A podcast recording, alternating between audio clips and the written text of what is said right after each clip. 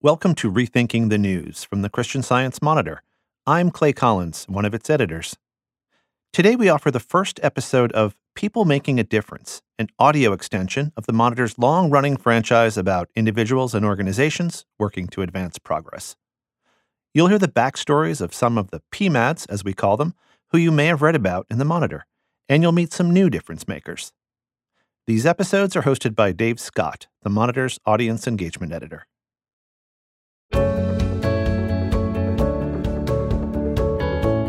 I think the most important thing is just to listen and listen to what your community needs. And to know that you don't have to start some giant organization. Just go out and help somebody that needs some help. I mean, man, we all need a lot of help right now. so help somebody that needs help. And if you find that you're onto something, you know, help some more people. That's Margaret Jankowski, founder of the Sewing Machine Project in Madison, Wisconsin. She's given out more than 3,300 secondhand sewing machines. But her project is really about teaching empathy, generosity, and how to repair lives. And as you listen to excerpts from our conversation, you'll see that Margaret seldom has all the answers, but she has learned to trust that a good idea has power and is often supported and shaped in ways she could never have imagined. Welcome to People Making a Difference, a podcast about people who are step by step making a better world. I'm Dave Scott. Welcome, Margaret. Thank you. Let's begin at the beginning. It's 2004, the day after Christmas. A huge tsunami devastates coastal communities in 14 countries across Asia. It's one of the worst natural disasters in recorded history. In the days and weeks afterwards, many of us looked for ways to help. Tell us, Margaret, what you did.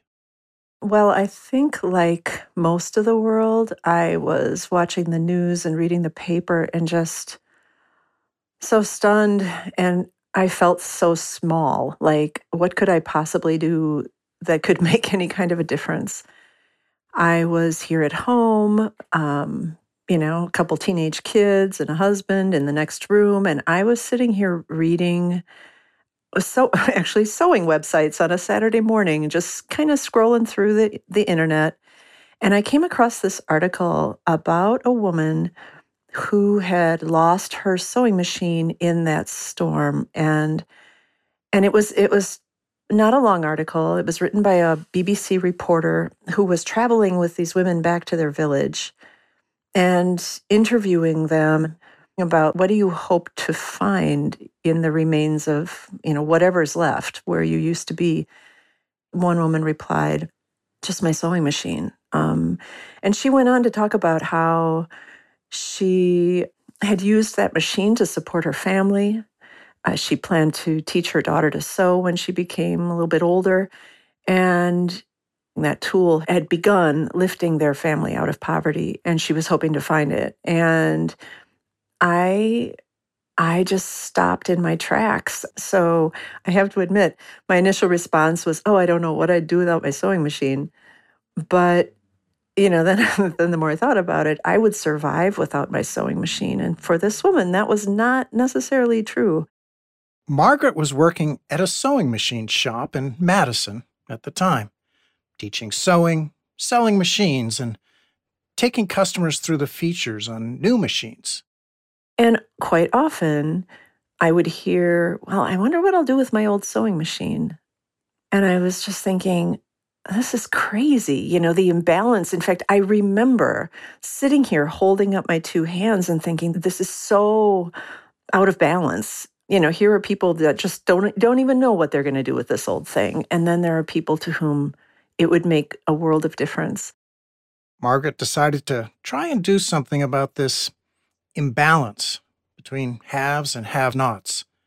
And she went to her boss, but he wasn't interested in her scheme. He and many others also kept pointing out the obstacles. How would you pay for shipping?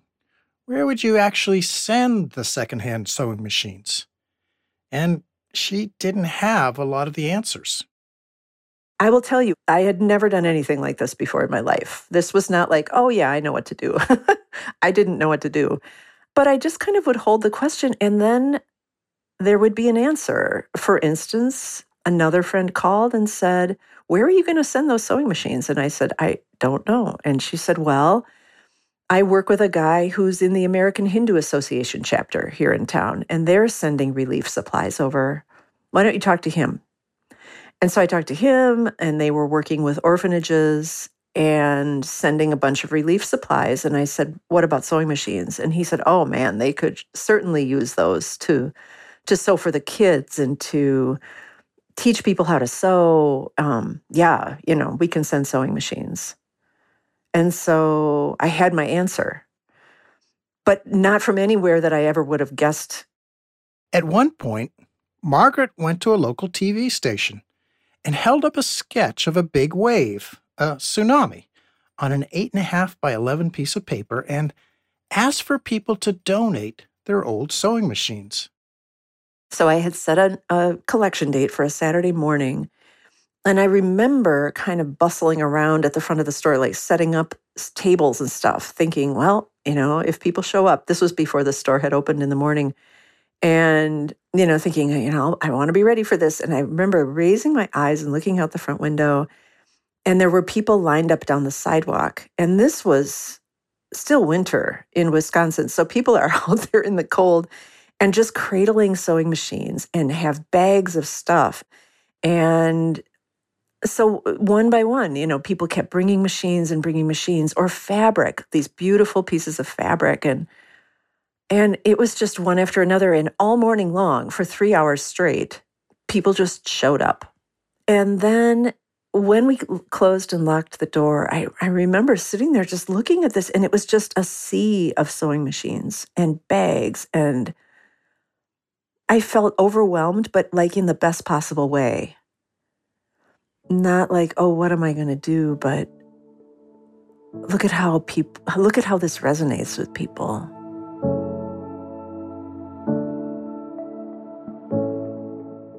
Over the next few months, Margaret raised the money to ship the sewing machines by reaching out to the local Kiwanis Club and Rotary Club and Girl Scouts and the school district. She ended up sending five shipments of sewing machines to orphanages in India and Sri Lanka. And she really thought that would be the end of the project. But then Hurricane Katrina devastated the city of New Orleans in August of 2005. Well, surprisingly, I had actually been in New Orleans two weeks before Katrina hit. And I, I was down there for a sewing machine conference, but I remember watching the news right after the storm hit and seeing these familiar streets where I'd just been walking and and seeing the city just like in darkness and water and I mean it was terrifying. And again, just like after the tsunami, I you know, it was like what could I possibly do? So she redirected her efforts asked her donors if they'd be okay if the remaining sewing machines and money could be used to help folks in New Orleans.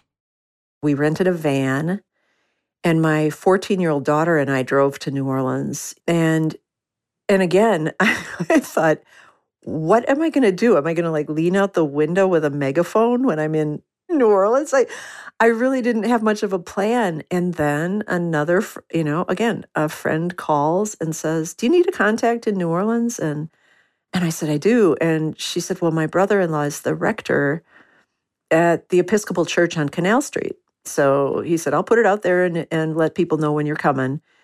And so I remember we the church had dried out, but it was empty, and so I remember setting up tables there and lining up all these machines and standing, you know, standing there with my daughter thinking, I hope people come and take these. like, I hope I don't just have to put them back in the van and drive home.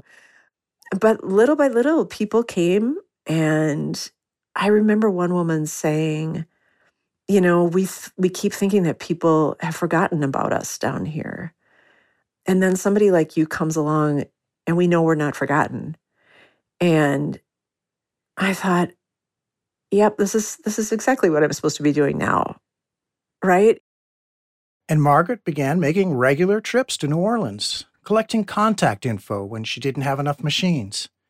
And it was there that she hit upon the pay it forward concept, which then became a cornerstone of the sewing machine project, something that would amplify her work and empower others. People would say all the time, How can I repay you for this? How can I? This is like such a gift. And so I started saying, Well, think of a way that you can pay it forward. So think of a way that you can use this machine to help someone else. And it just totally clicked with people. They would I would say, "So what do you what do you think you'll do?" "Oh, I'm going to teach somebody else to sew," or "I'm going to share my machine in the neighborhood," or I'm going to make little hats and take them over to the hospital for the NICU unit. Yeah, people had so many ideas. And so we, it was such a powerful thing. And I feel like it gives us such a ripple effect. I, I just feel that's really important. Plus, after Katrina, so many people just felt like they, there was nothing they could do. They felt so powerless. I really feel that it's an important message to say, you do have the power to make a difference in your community. You know, you do. So what are you going to do? Your mission statement. We passionately believe in the possibility a sewing machine embodies is a statement that conveys a sense of hope. Where did that come from? It took years for that vision statement to kind of emerge, really. I've seen this tool lift people out of poverty, and I've seen this tool lift people out of depression. And I've seen people become more confident when they're sewing. And I've seen people learn to connect with one another and problem solve together when they sew together. And so I, with all my heart, believe that a sewing machine embodies all this possibility here in this piece of equipment you can open so many doors. I really do. It's I believe it's like a like a vehicle for that. I asked Margaret to share an example or two of how this tool has given hope and lifted people out of poverty. We sent machines with a medical mission group over to Tanzania. And there's a woman, Mama Patrick, and she knew how to sew a little bit, but she took a sewing course with these machines we'd sent. And then she was given a machine and she took it back to her village. And Mama Patrick is married. She has three kids.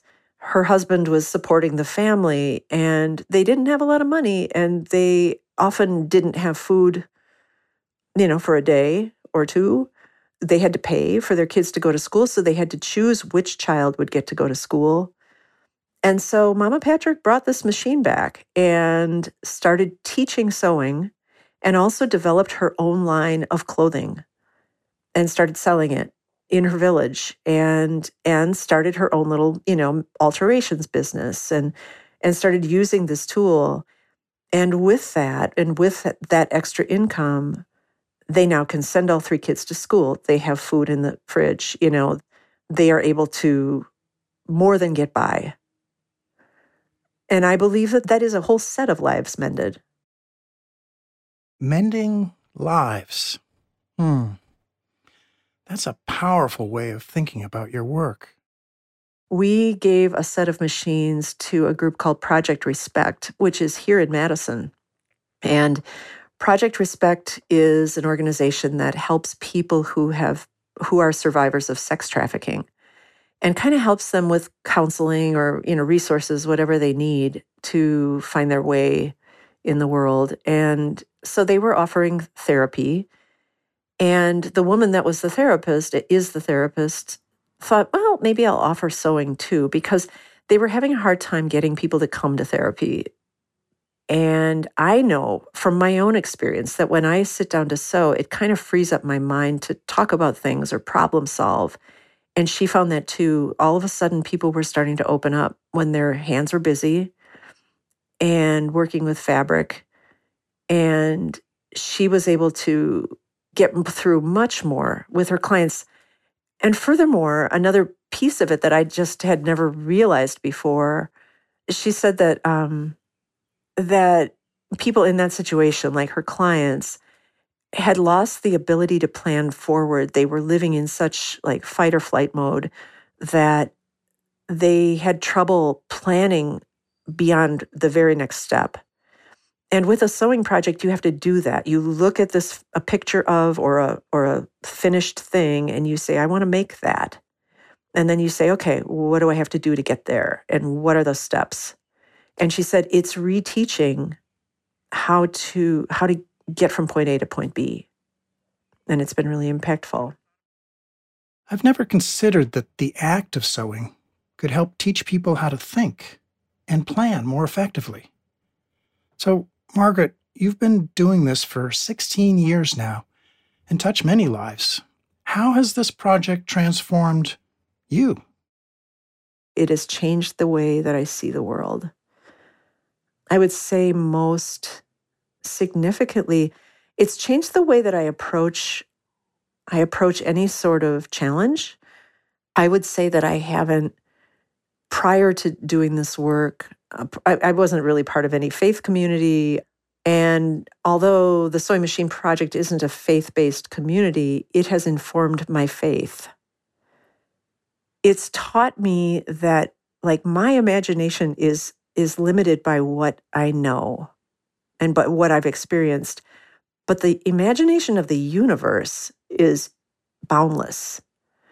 And so it's changed the way that I I think about I wish for things or I ask for things or you could say I pray for things. Instead of saying I wish I had a whatever, I think no, I don't know how this needs to end. I don't know how this needs to be answered. And so I sit back and say, help me see what I need to do now. Help me my or kind of my my line that I use all the time is shine a big old light on what I'm, supposed to do now. And more often than not, I get the answers I need, and they're almost always beyond anything I would have dreamed of. And that's a huge game changer for me. I mean, that's just it it has changed the way I walk in the world. Can you share an example of that big old light showing you the way? Oh, absolutely. Absolutely. My, you know, my imagination's limited, but the universe has all sorts of ideas, you know. So I mentioned that in my trips to New Orleans, we had this giant list of people that needed machines. I called one woman named Anna and I said, Do you still need machines? And she said, Oh man, do I ever.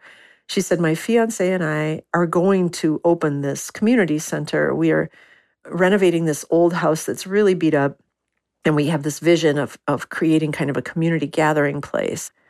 And so she said, We would love a machine. She said, In fact, we'd love to offer sewing classes. And then she kind of paused and she said, Do you think we could have three machines?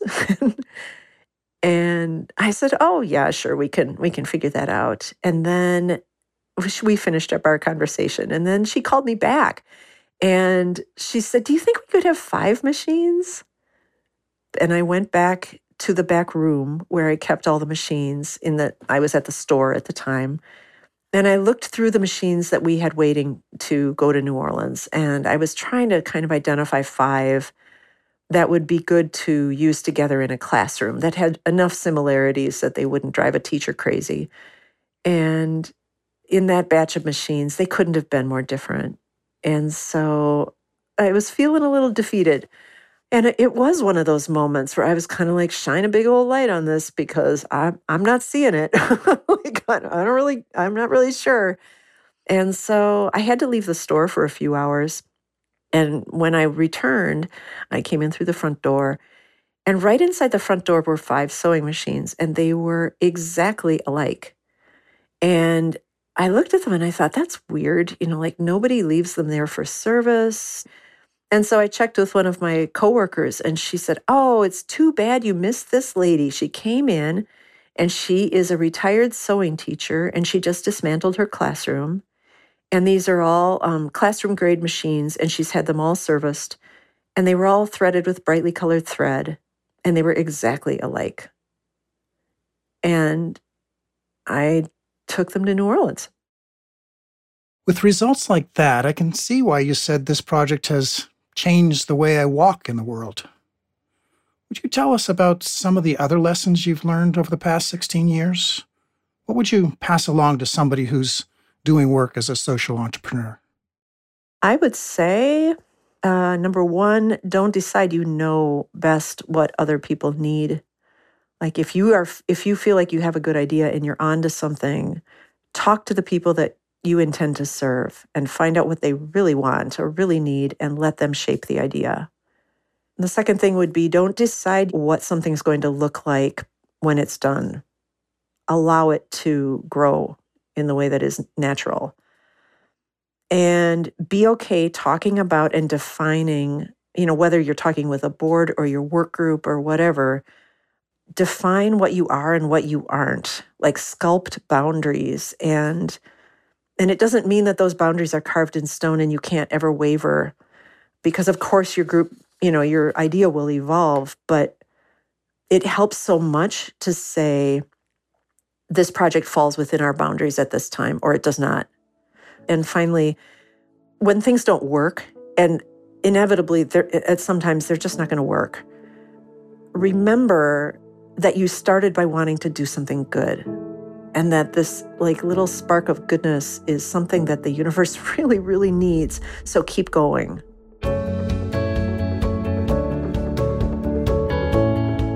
i hear a lot of openness to listening and continuous learning in Margaret's approach to mending lives. And of course, trust that a good idea comes with its inherent power and momentum, and that it doesn't require that you know all the answers. I've been talking to Margaret Jankowski, founder of the Sewing Machine Project. We barely scratched the surface of what her organization does, so if you're interested in learning more, go to her website thesewingmachineproject.org.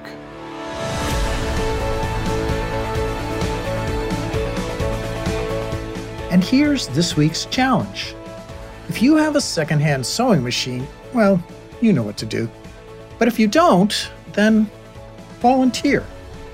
Give some time to one of the social causes your family, your company, or your house of worship is supporting.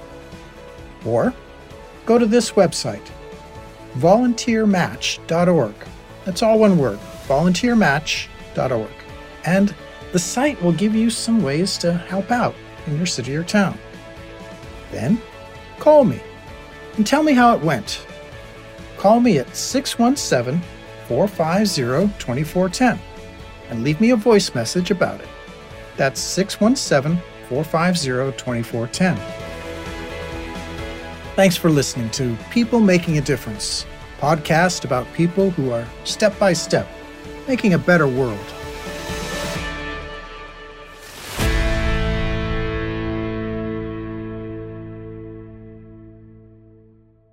This podcast is produced by the Christian Science Monitor. Copyright 2021.